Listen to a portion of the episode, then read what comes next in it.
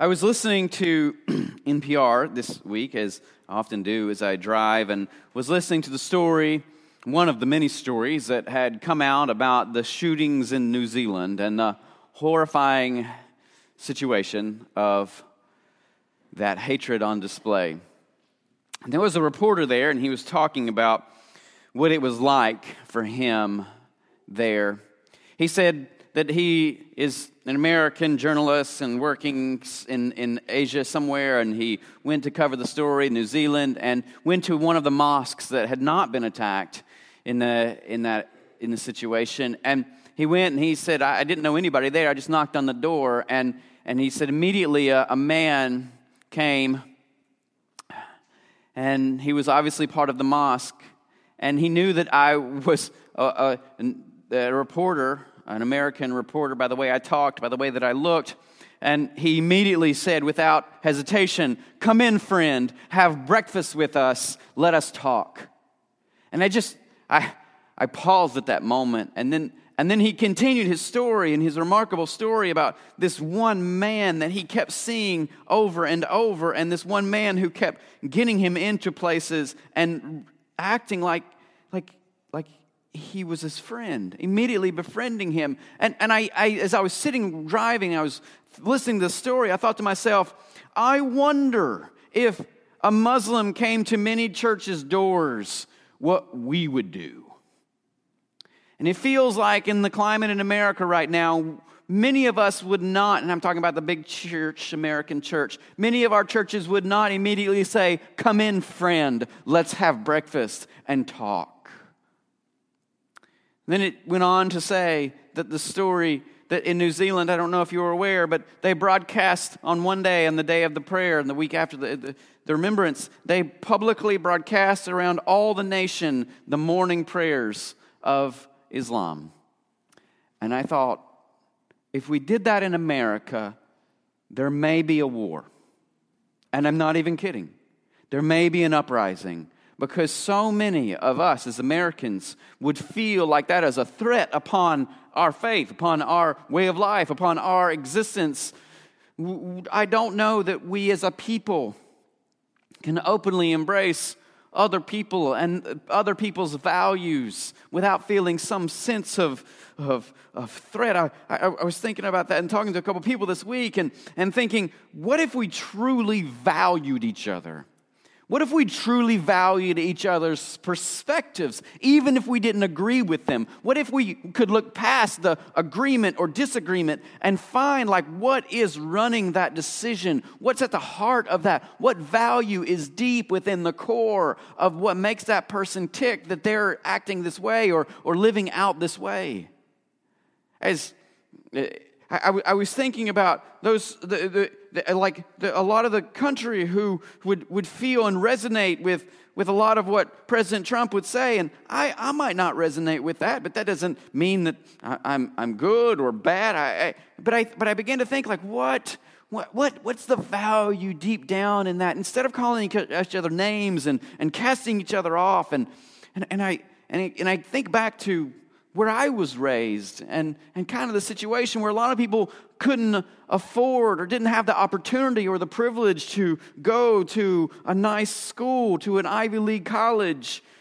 And, and I thought there's a lot of people around us who feel like the, the liberal sort of, the liberal whatever message is, is sort of a, of a, of a maybe a little bit arrogant.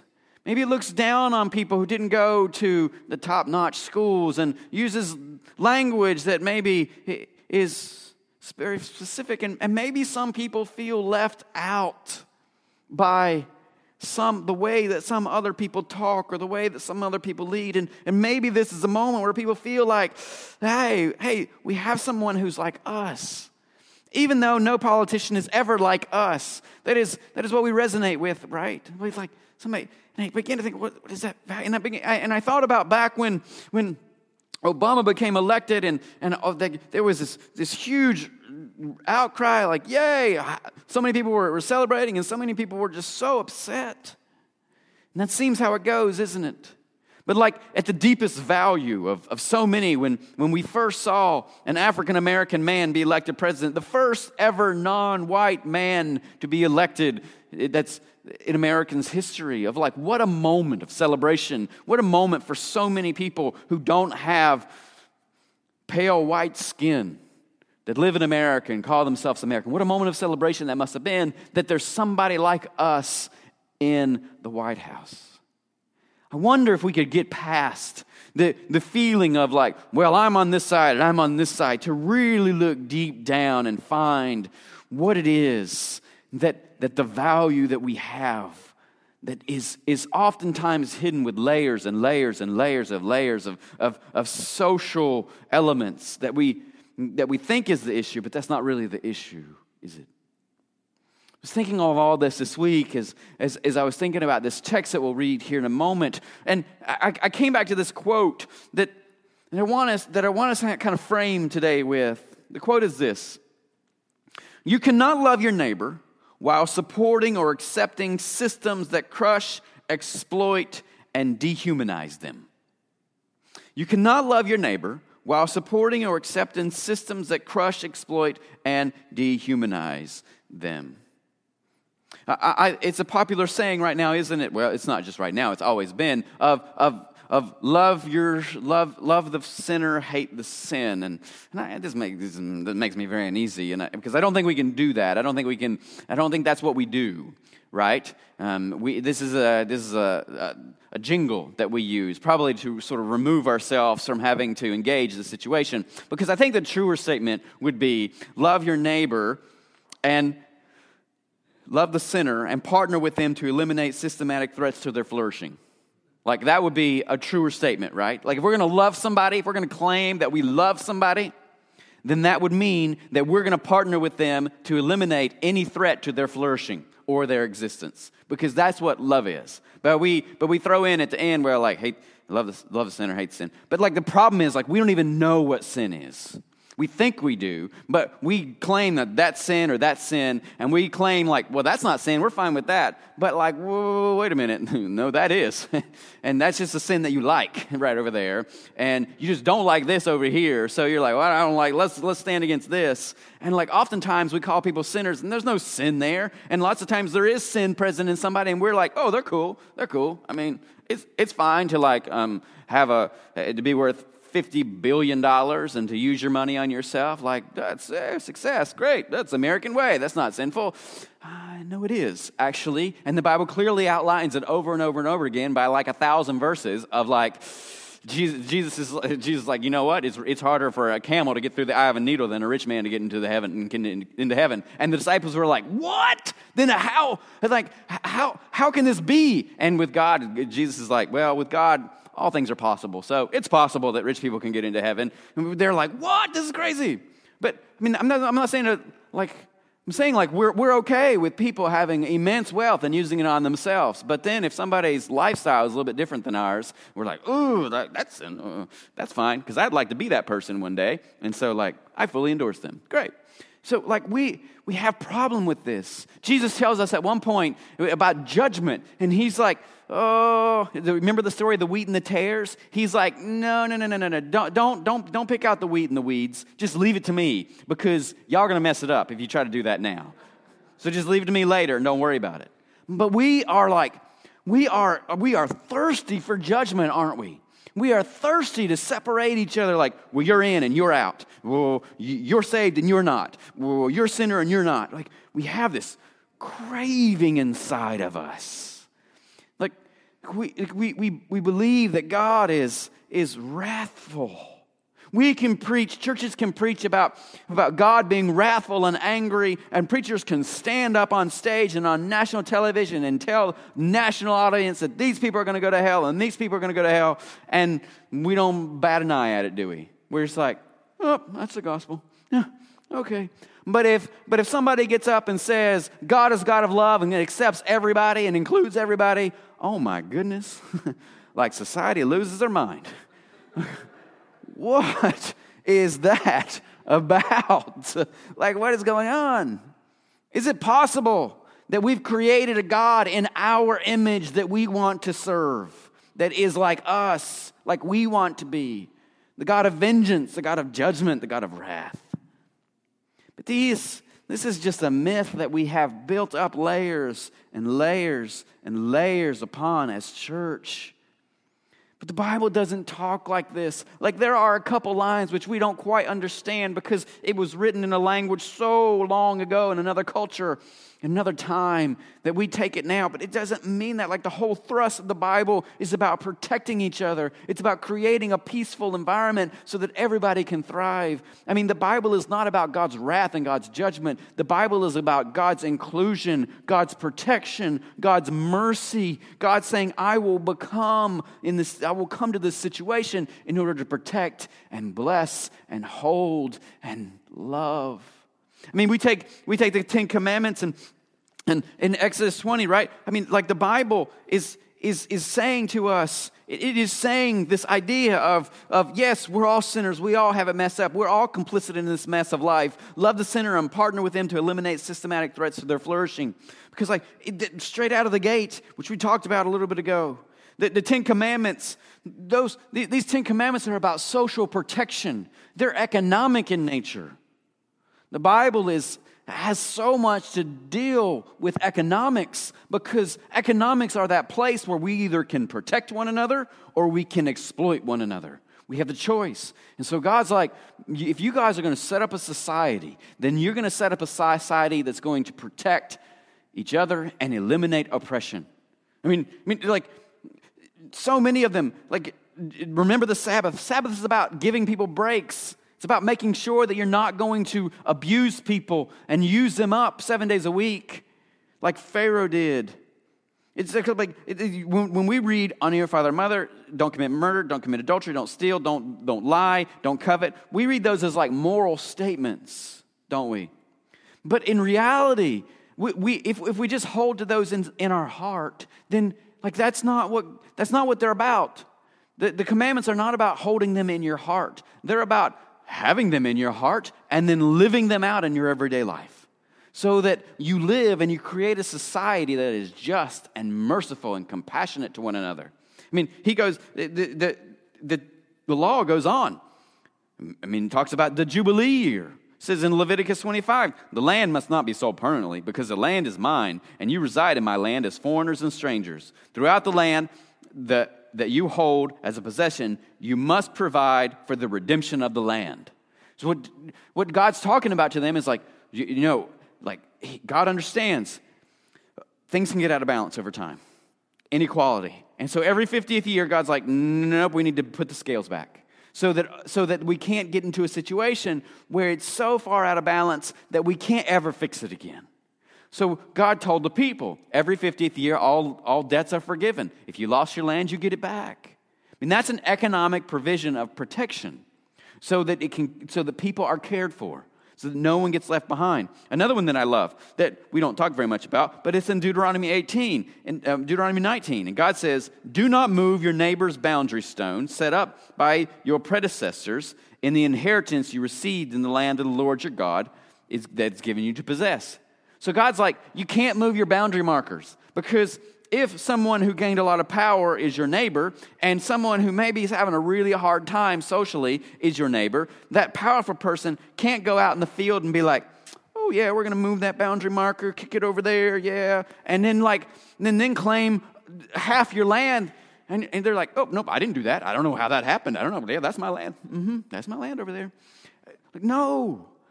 The, the law, the Bible is set up to protect people, to protect the vulnerable.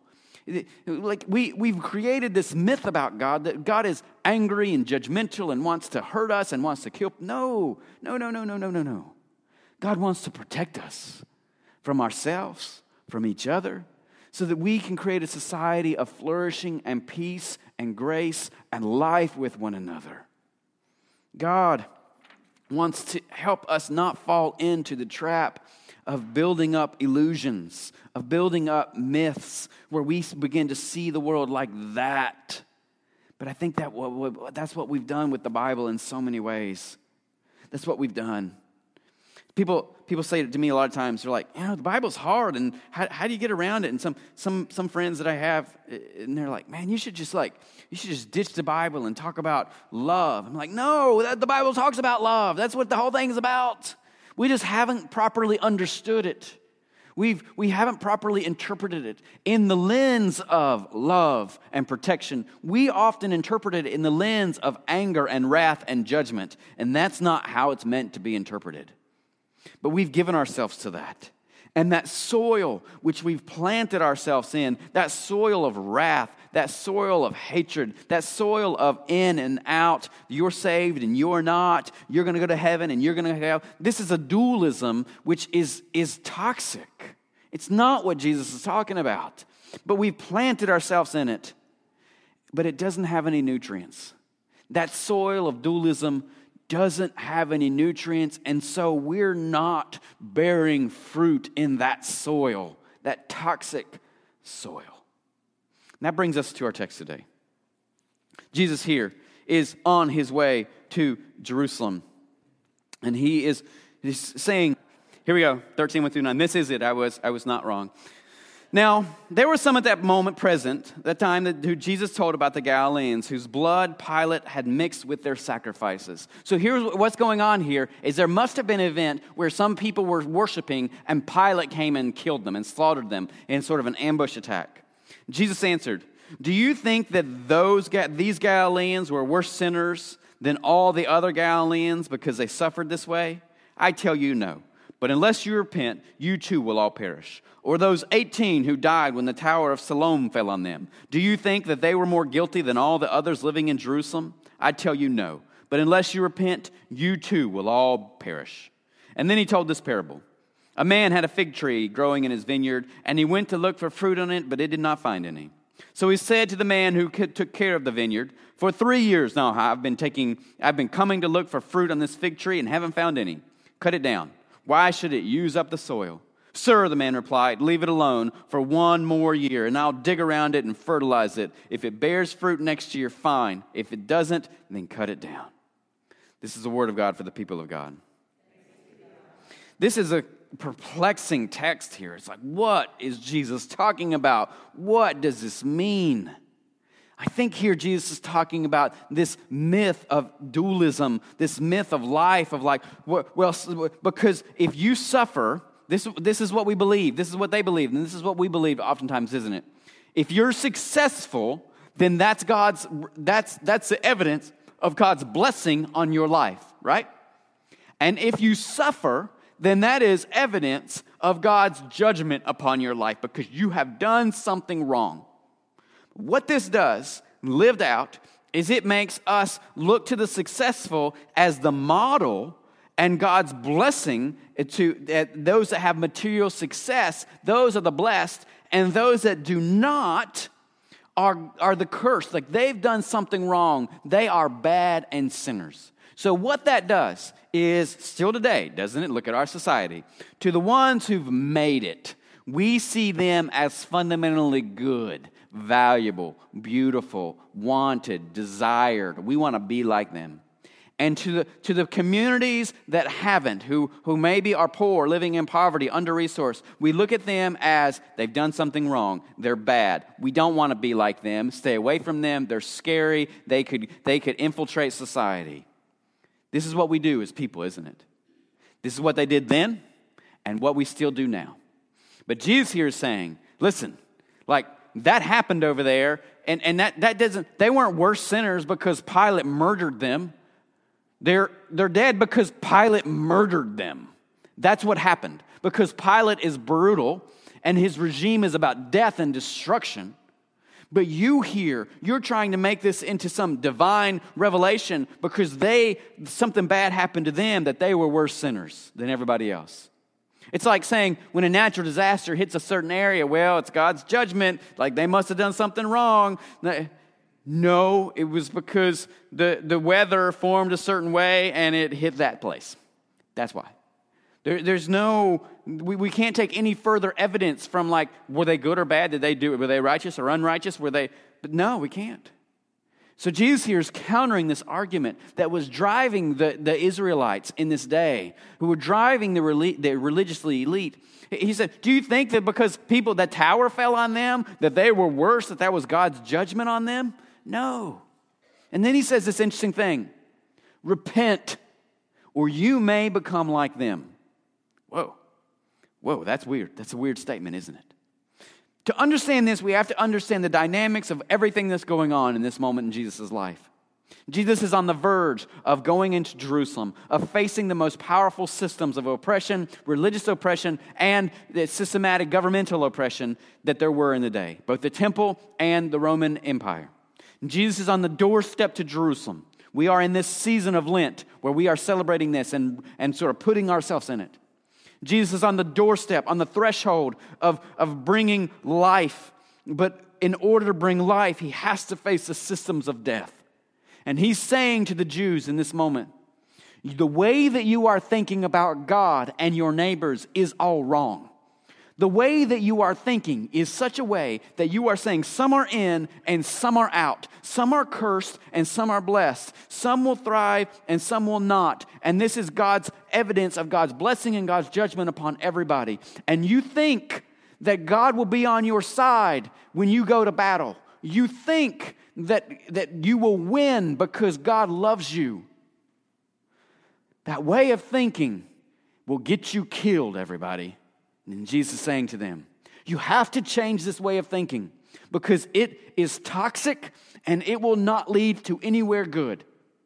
I remember I played lots of sports growing up in high school, and almost always before every sporting event, match, game, we would pray, God, lead us to victory.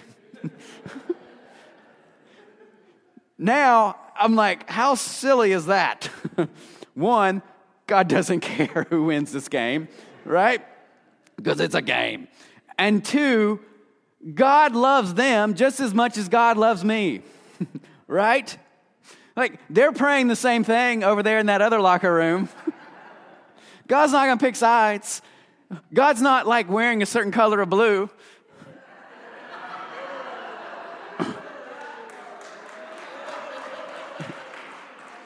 All the state fans erupt in, in clapping, right? That was just you state fans. I know. I know. but God's not on a side. But then, like, it gets compounded. Like, it's funny when we talk about sports, right? But what if we talk about real life and war, where real, real life is at stake? And we go to war thinking that God is on our side. But the thing that we must remember is that God is not on anyone's side. God is God loves my enemy as much as God loves me. God loves my enemy as much as God loves my children. And God wants all of us to flourish and thrive. God wants to help us all out of this toxic soil of division and in and out thinking and blessed and cursed thinking. God says, I cause it to rain on the righteous and on the unrighteous. I cause the sun to shine on those who come to church and those who don't. Because God is fundamentally a God of love, not a God of anger, not a God of wrath, but a God of love. And the only thing that love can do is to pour out more love and to seek someone's flourishing. So when someone says to me, Well, I want to love the sinner but hate the sin, I say, Okay, then you tell me what you're doing to seek their flourishing in life. Then I may believe you. Until that, if it's just a statement, then keep it to yourself because it's not true. If you love somebody, you're going to seek their blessing. You're going to seek their flourishing. And if they have a system set up around them that is attacking them, you're going to say, Whoa, wait a minute. No, no, no, this can't happen. I have to work to help because you would do that for your kids, wouldn't you? You love your children, and you would work to, to help your kids flourish and thrive, and you would work to eliminate any systematic oppression or injustice that is coming against your life. You would work to do that. And so, if we claim to have love, then that's what we should do for other people. But I think sometimes we, we have this like sentimental idea of love, of like, you know, oh, I just love them. You know, that kind of love? that we say, I just love them. They're so good. And that, that's fine. That, I think that's, that's, that's, that's a sort of love, but that's not the love that the Bible's talking about. The love that the Bible is talking about is to work for everyone's good, everyone's blessing, everyone's thriving, everyone's flourishing, everyone's equality. That's the sort of love. It's hard and it's messy, and you're going to get attacked from all sides, and, and it, you're going to have to trudge in the swamp of this life, and you're going to have to face your own, the way that you've, you've become complicit with the system of oppression. Like, we're going to have to do all that, and we'd rather not, right? Because it's hard. So we make up slogans to keep ourselves out of that. But the, the what the Bible is talking about, let's set up a system that everyone can flourish. Where we don't see the division, we don't see the things that separate us, we see the things that unite us. The blessing that each other is, the values that, you know what, if we dig deep enough, we're gonna find the very same values about our life that we all want to be accepted, that we all want to be loved. All of us will find that value at the core of our humanity. It is expressed in different ways.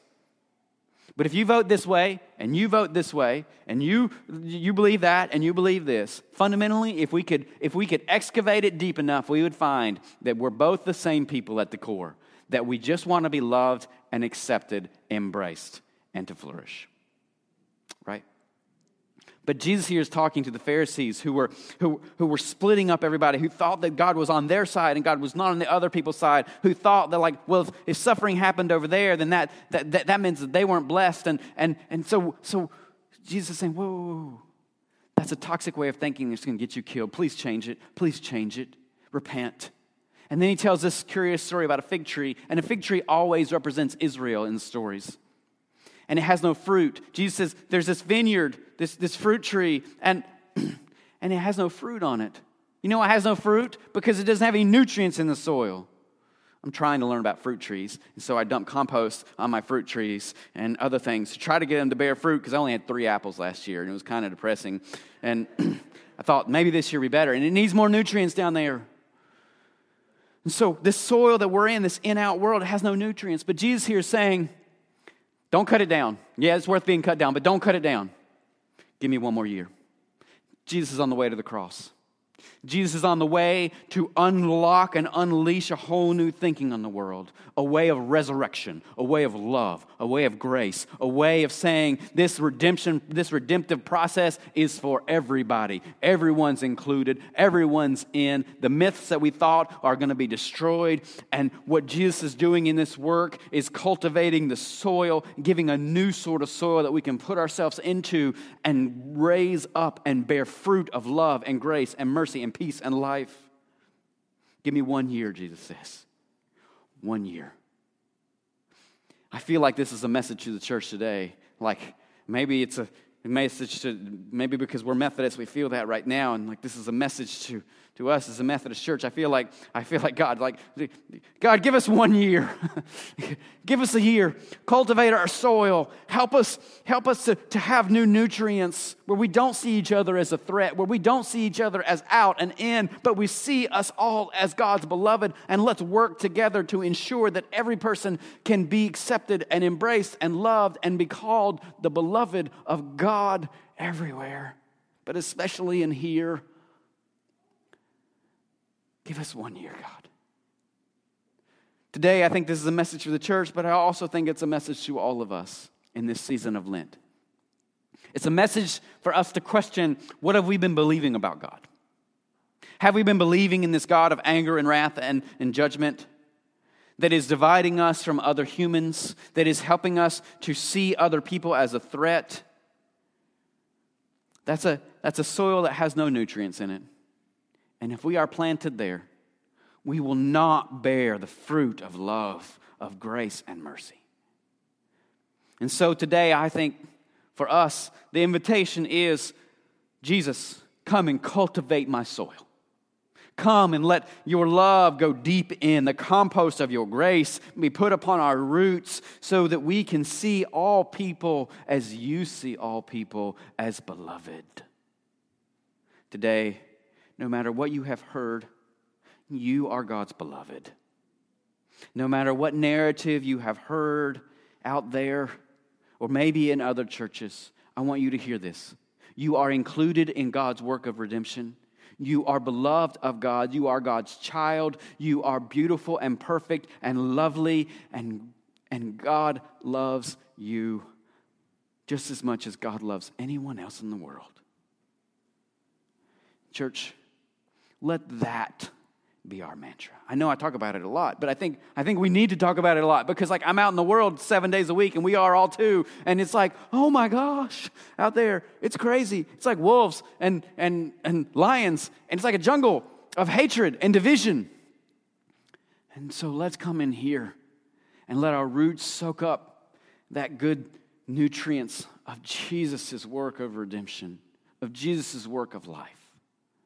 And let us be committed to this idea of loving our neighbor means it means we cannot we cannot love our neighbor while supporting or accepting systems that crush, exploit, and dehumanize them. Church, let's love our neighbors. Let's do the good work of love, the hard work of love. Let's show up. Let's embrace. Let's include so that we, when people look at us, they can be like, wow, those people must love Jesus. Yes. Today, where are you in this story? What, what, where are your roots? Where are your roots grounded? Let us ground ourselves in the grace of Christ so that we can grow and bear good fruit this Lent. Let's, let's pray as we prepare our hearts for communion. Lord God of heaven and earth, God, help us to plant our roots in your grace and your love and your mercy and your hope. Lord, if our root system is in some sort of ground that is toxic and killing us, Lord, help us to change our thinking. Help us to invite you in to put good roots, good soil, good compost of your love into that. Lord, we pray for our neighbors this morning. We pray for those who have suffered at the hands of humanity those who have suffered violence in word or deed, those who have suffered exclusion, those who have been told that they're not good enough, those who have told that they're broken or something is wrong, those that have been told that you don't love them. Lord, I pray that you would destroy all these myths today, that you would remind us all that we are your beloved, that we are your loved, that we are included in part of what you're doing in the world. God, help us to soak up that love in our roots. In the name of Jesus, we pray. Amen.